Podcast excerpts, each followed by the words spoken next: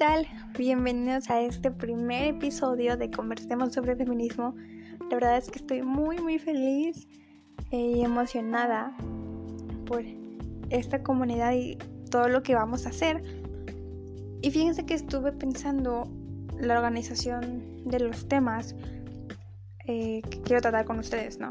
Pero me di cuenta que sería antes de todo eso muy importante que yo les explicara un poco mis experiencias con la violencia y con el feminismo, para que ustedes logren entender mi forma de pensar y quizá también la forma en la que yo les explique eh, los temas, ¿no?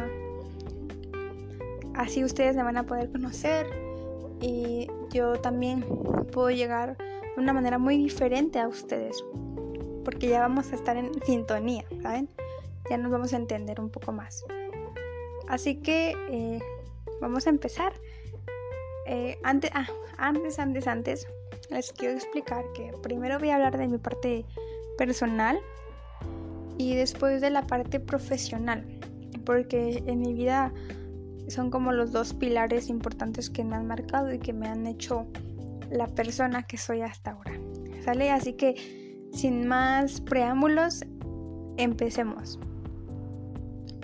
Así como les estaba comentando un poco en la bienvenida, yo nací en México, he radicado toda mi vida en este país, por lo que estoy familiarizada con la violencia de género.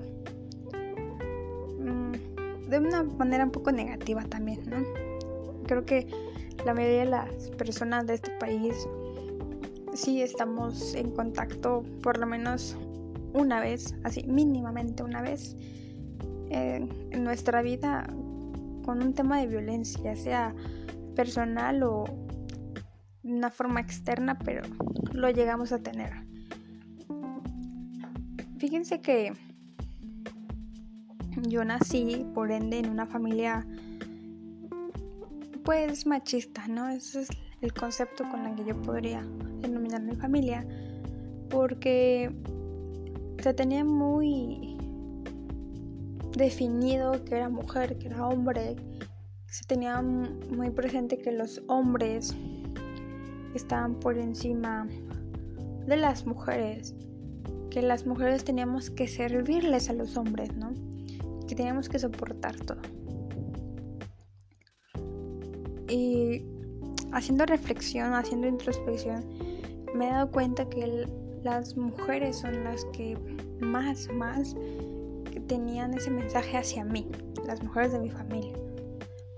Los hombres lo hacían de una manera muy diferente, un poco más directa, pero en mostrando su poder, ¿no? Diciéndote como que yo soy hombre y tú me obedeces, ¿no? Pero las mujeres eran una forma más indirecta, más, eh, es, digamos, podríamos denominarlo por debajo del agua, ¿no? Era una manera muy subliminal de, de mandar esos mensajes. Hasta la fecha todavía hay varias mujeres que en familia siguen teniendo esa idea y por consecuencia tienen muchos problemas. Pero yo era un caso muy diferente, bueno, soy un caso muy diferente en mi casa porque conmigo no van esas ideas. Fíjense que yo cuando me di cuenta que eso no estaba bien, que esa forma de pensar no era, no era buena, fue posterior a un episodio directo de violencia física que tuvo mi padre conmigo. Yo tendría quizá 3, 4 años cuando pasó eso. Literal terminé en el DIF con mi mamá y con mi hermano tratando de hacer algo porque fue algo muy, muy fuerte. Pero en esos años me imagino que los protocolos de atención no están establecidos o que la el mismo personal no tomó cartas en el asunto como debería de ser o que incluso mi madre por miedo no llevó o hizo más, ¿no? Por lo que me habían, lo que me habían hecho. Así que recuerdo muy bien que posterior a ese, a ese, episodio, las cosas para mí cambiaron. para mí se, vio claro, no es como que esto no está bien. Esto que me hicieron no está bien, no me lo merecía. Imagínense tener esa edad y pensar así. Y, y empezar a notar cosas en mi ambiente que antes no notaba. Como que eso que me pasó me abrió los ojos. Y de ahí en adelante hubo una forma de ver a los hombres y a, las mujeres de una manera muy diferente, muy, muy diferente. Me empecé a dar cuenta de las peleas, me empecé a dar cuenta de los gritos, de las tipo de palabras que había en mi casa, de la forma en la que se dirigían hacia mí como mujer, de la forma en que se, se dirigían hacia mi hermano menor que era hombre, bueno que es, empecé a notar muchas diferencias y que más me reafirmaban en mi cabeza que eso no estaba bien porque ¿por qué tendría que haber diferencia entre yo y mi hermano si somos iguales? Pero así fue, así fue mi infancia, así fue también mi adolescencia.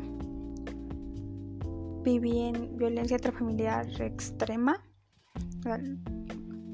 Ahora que ya entiendo un poco más sobre, por ejemplo, términos y eh, legislaciones y normas jurídicas, sé que lo que yo viví en mi casa fue violencia extrema y que salí bien librada en realidad.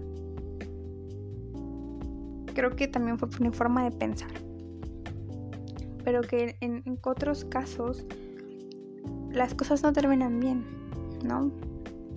pueden llegar a, al feminicidio. Y yo creo que afortunadamente mi madre tomó una decisión y se separó. No, se separaron. Yo creo que fue por eso que no, no, no fue algo más grave y si no les estuviera contando algo más grave, ¿no? Pero bueno, lo que voy es que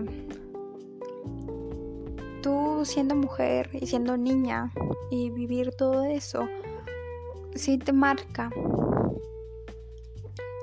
De una forma positiva, entiendes que eso no está bien. Pero de una forma negativa te deja muchas carencias emocionales. Y te deja mucho dolor, mucha tristeza, mucho enojo, mucha incertidumbre, mucho miedo como los papás están tan ocupados tratando de no, morirse en, su ciclo de violencia, los hijos se quedan a un lado. Y los hijos se valen por sí mismos porque si no te cuidas a ti mismo, te puedes morir, ¿no? Tienes que aprender a sobrevivir. Y me parece que muchas personas con las que yo he platicado y que le han pasado cosas muy similares, eh, nos dimos cuenta o llegamos a la conclusión que es, es, es, es, real, ¿no? Que el papá, tus papás te dejan de una manera, te abandonan y que tú tienes que aprender a salir adelante o si no te puedes morir, ¿no? Estás en peligro constante. Así que fue así, así fue mi vida. Em, fue difícil, fue doloroso, les platico. A lo mejor tú que me estás escuchando sabes que, que es cierto que hay sentimientos muy atorados y muy confusos porque, bueno, por lo menos en mi país y en mi estado, se tiene la idea que la familia es la familia y que la familia se tiene que querer. Digamos, eso se dice en la calle, la vez en, escuela, en la tele, en la radio, en donde sea. Pero cuando tú estás con tu familia, te confundes porque dices, pero ¿cómo voy a querer a personas que no me hacen caso? ¿Cómo voy a querer a personas que, que nunca me preguntan cómo estoy, que nunca me preguntan si me siento bien o, o más que darme comida o ropa, se preocupan genuinamente por mí? que no me ponen atención. Entonces también es algo muy contradictorio. lo que pasas y lo que vives, lo que sientes, lo que piensas. Y eso también implica mucho sufrimiento y te desgastas demasiado. No sabes qué hacer. No sabes qué es lo mejor. Si ser parte del problema o no ser parte del problema y que se arreglen solos. Es algo muy complejo. Y siento que hay muchas personas allá afuera que no tienen con quién hablar, que no tienen con quién expresar todo eso que sientes y que como no lo enfrentas en tu vida adulta, llegas a tener muchas complicaciones. Fíjense, bueno, sí, fíjense, después de la separación de mis padres, yo acudí con un psicólogo porque yo venía arrastrando todo ese dolor, todos esos sentimientos y los manifestaba físicamente. Yo de niña era la que se comía las uñas, la que contestaba feo, la que empezó a comer por ansiedad, la que estaba enojada todo el tiempo. Saben, cuando se juntan la adolescencia y los problemas de la casa, es, eres como una bombita de tiempo. Por una parte, tus cambios hormonales y tu, tu propio cambio de vida que implica ser adolescente se junta con lo que vives en casa y es como una bomba así. Está esperando reventar. Y en la primera revienta. Quizá no, no, o no siempre es en, en la calle con los amigos, pero sí en la casa, con tu familia, con tus papás principalmente. Entonces, realmente sí fue una etapa muy complicada.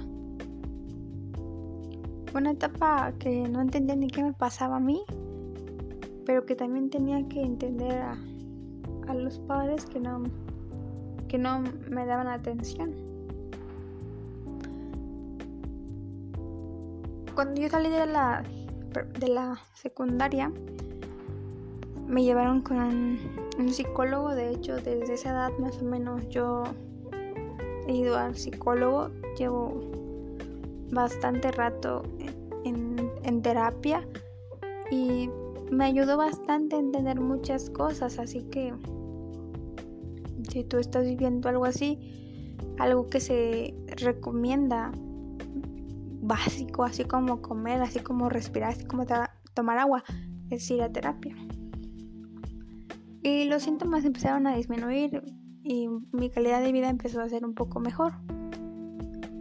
Pero no contaba yo que yo que iba a empezar a, a tener gusto por tener pareja, ¿no? Es algo que nunca había tomado en cuenta, pero en esa etapa de la secundaria nació, ¿no? Surgió. Que es lo más natural que pase. Pero yo no tenía tomado en cuenta que muy en el fondo de mí, muy en el fondo de mí, estaba buscando desesperadamente a alguien que me pusiera atención, a alguien que me diera un poquito de amor, aunque fuera lo más mínimo y de la forma más sencilla posible porque traía todavía muchas carencias afectivas de, lo que me pasó, a pesar de que yo estaba yendo al psicólogo. Y por esta razón, yo como mujer permití muchas cosas en las relaciones que tuve. Así que si tú, chica que me estás escuchando, persona que se identifica con el sexo femenino, eh, estás pasando por una relación un poco complicada, que no te sientes mal, bueno, que te sientes mal, que, que estás batallando mucho y que traes una historia de violencia, te recomiendo que, que lo que lo cheques, que, que te pongas a pensar un poco si es porque realmente quieres estar con alguien o porque quieres amor. Porque a mí me pasó. Pero en ese momento obviamente no te das cuenta, ¿no? En ese, en ese momento no sabes ni qué onda con tu vida, ¿no? Bueno, todo esto lo digo desde mi perspectiva como mujer. Desconozco o no tengo todavía el conocimiento de que quizá a los hombres les pase algo muy parecido, ¿no? Si también traen una historia de violencia y luego eh, tienen con su pareja ciertos comportamientos. Lo que sí sé es que hay cosas que llegas a repetir porque lo tienes tan normalizado en ti y crees que es normal ciertas conductas, pues puedes permitirlo, pero no lo sé. O puedes repetir patrones que viste en tu papá, de cómo trataba a tu mamá o a la pareja o a tu hermana, a tu familiar femenino. Pero, no sé, me gustaría mucho que los hombres que escucharan este, este podcast y tengan una experiencia similar me platiquen cómo es desde su perspectiva. Siento que no hay mucha información sobre eso o que no circula tanto, ¿no? Como en el caso de las mujeres, pero que también es importante escuchar para poder entender. Pero bueno, vamos a seguir un poco. Así que les decía que tú como mujer permites ciertas cosas, aunque eres consciente que tú no quieres eso, o que si tú ya tienes la conciencia de que tú no quieres eso, hay cosas que no, ¿no? o sea, que dices, ah, y te das cuenta. Pero hay otras cosas muy inconscientes que no, no te das cuenta, por eso son inconscientes. Y que te hacen sufrir. Y que te hacen permitir muchas cosas. Pero por el mismo proceso psicológico que yo llevaba, me di cuenta que las relaciones que estaba teniendo no eran tan buenas y que tenían una razón de ser. Así que las finalicé. No hubo tanto, no hubo tanto problema. Posterior a eso, cuando yo entro en la carrera, bueno, ya vamos a hablar de la parte profesional. Cuando yo entro en la carrera, empecé a entender muchísimas más cuestiones comportamentales y mentales, ¿no? Empecé, a tener un poco más de sentido en la vida y un poco Em, empecé a comprender mi familia y este, comencé a comprender mi ambiente desde la psicología. Durante la carrera me tocó ver y ser testigo de amigas que vivían violencia o amigos que trataban mal, bueno, no amigos, sino personas que trataban mal a sus parejas. Casos ya profesionales también me, tocó escuchar. Y empezó, bueno, yo empecé a ver la violencia desde, otra, desde otros lentes. De, de, una forma más explicativa, ¿no? En verle el sentido y empezar a entender qué pasa en el cerebro y qué pasa en la mente de la persona y qué pasa con sus emociones y qué pasa con, con sus funciones cerebrales, ¿no? sus procesos psicológicos. Empezó a tener un poco más de sentido y me empezó a interesar un poco más saber, saber qué pasa en, en las mujeres y qué pasa en los hombres con la violencia. Cuando finalicé la carrera yo estuve en un hospital dando servicio social y justamente en la, en la población en la que me tocó ir eh, hay una alerta de género. Yo no sabía que una alerta de género. Una alerta de género es un, digamos, un anuncio para la comunidad de que en ese lugar hay muchas mujeres están muriendo o que están siendo asesinadas por ser mujer. Y yo no sabía, les digo, yo no, tenía idea hasta que llegué al hospital, me empezaron a, informar de todas estas situaciones y luego, luego que yo llegué al hospital me llegaron casos. Porque en, mi hospital se atendía con un protocolo especial, o se atiende, mejor dicho, con un protocolo especial a personas víctimas de violencia de género. Y así fue como empecé a ver este tema con otros ojos, porque en realidad sí te abre mucho de la parte médica. Empecé a ver el tema de la parte jurídica, porque también tenía yo que empezar a estudiar las leyes, empezar a estudiar las normas de atención, porque cuando en mi turno llegaban personas agredidas, yo sabía qué tenía que hacer y qué que el médico que, tenía que hacer, que el abogado que tenía que hacer, que el, que el perito que tenía que hacer, que el, no sé, el de archivo, el de familia, yo tenía que saber todo y yo tenía que saber qué hacer yo. Así que empecé a tener muy, bueno, de hecho tengo mucha práctica en atender em, personas que han sido agredidas apenas, personas que vienen en crisis, personas que fueron eh, drogadas, personas que llegan con violaciones, que me tocó también atender el primer aborto eh, legal en mi estado.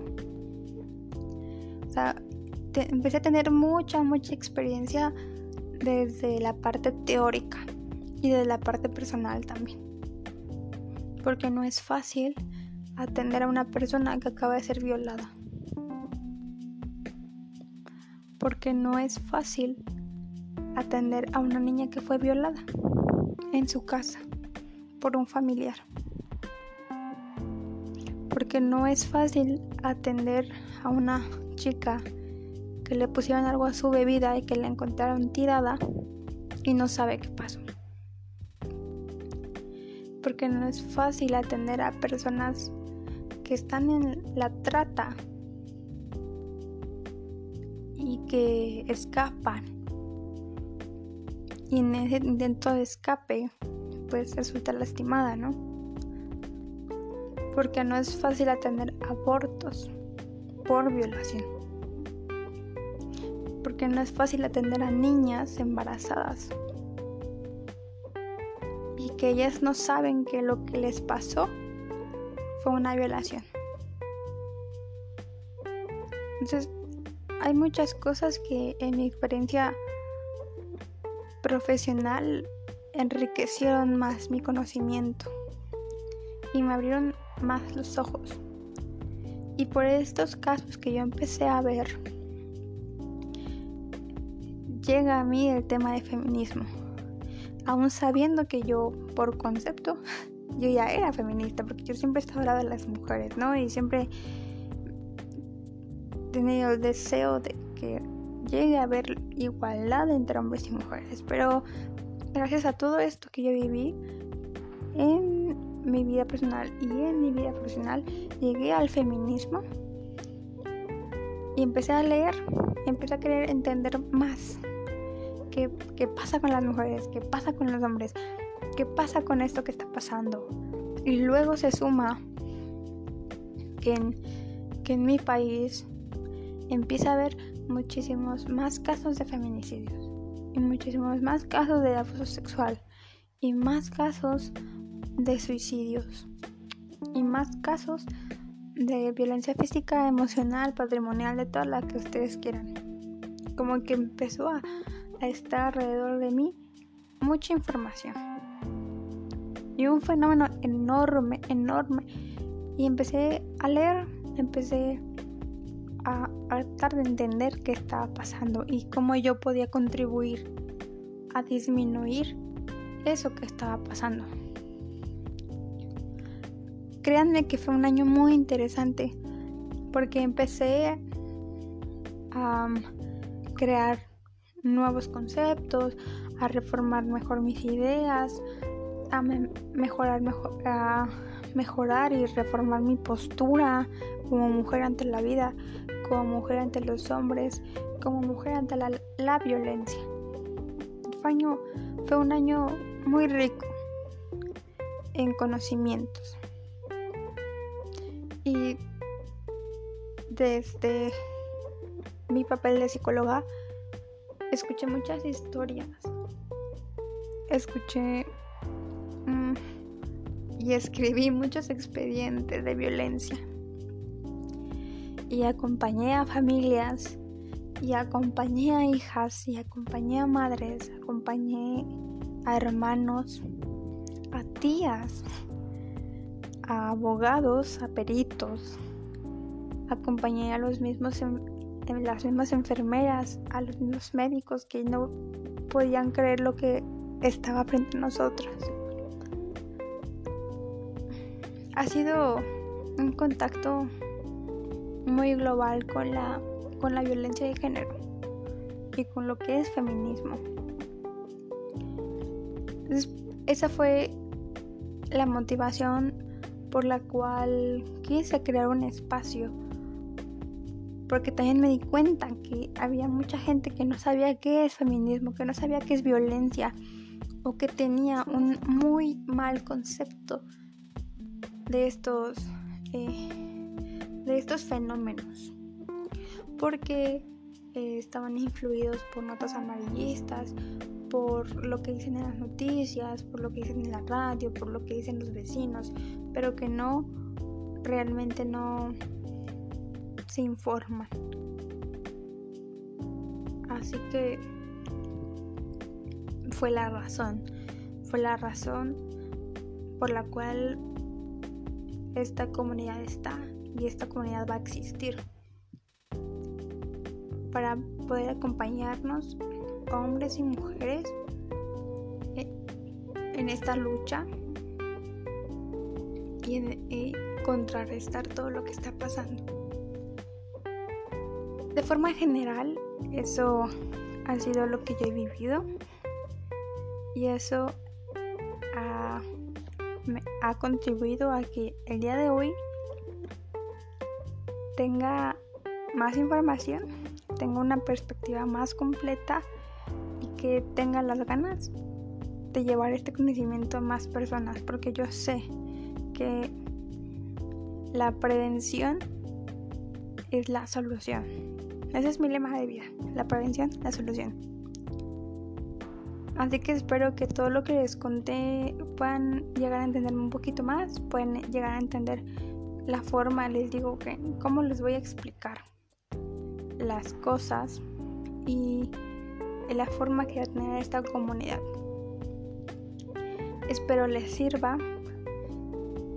Y si tienes algún comentario, tienes alguna idea o me quieres platicar de algo, te invito a que me dejes un mensaje de voz aquí en Anchor si me estás escuchando o que me dejes un comentario en YouTube, también ya vamos a estar en YouTube o em, bueno, en este momento todavía no hay una, un Instagram de la comunidad, de mientras me puedes mandar un mensaje, me puedes empezar a seguir en, en Instagram como digo bien raro Instagram, como arroba i, o sea, la i, hay Mayra Carreno. También hay cualquier mensaje, cualquier duda, cualquier comentario es muy bien recibido, claro, en pues en el elemento del respeto. Así que espero les guste. Nos vemos. Nos vemos en el próximo capítulo donde ya vamos a empezar de lleno con los temas. Te deseo un excelente día. Hasta pronto.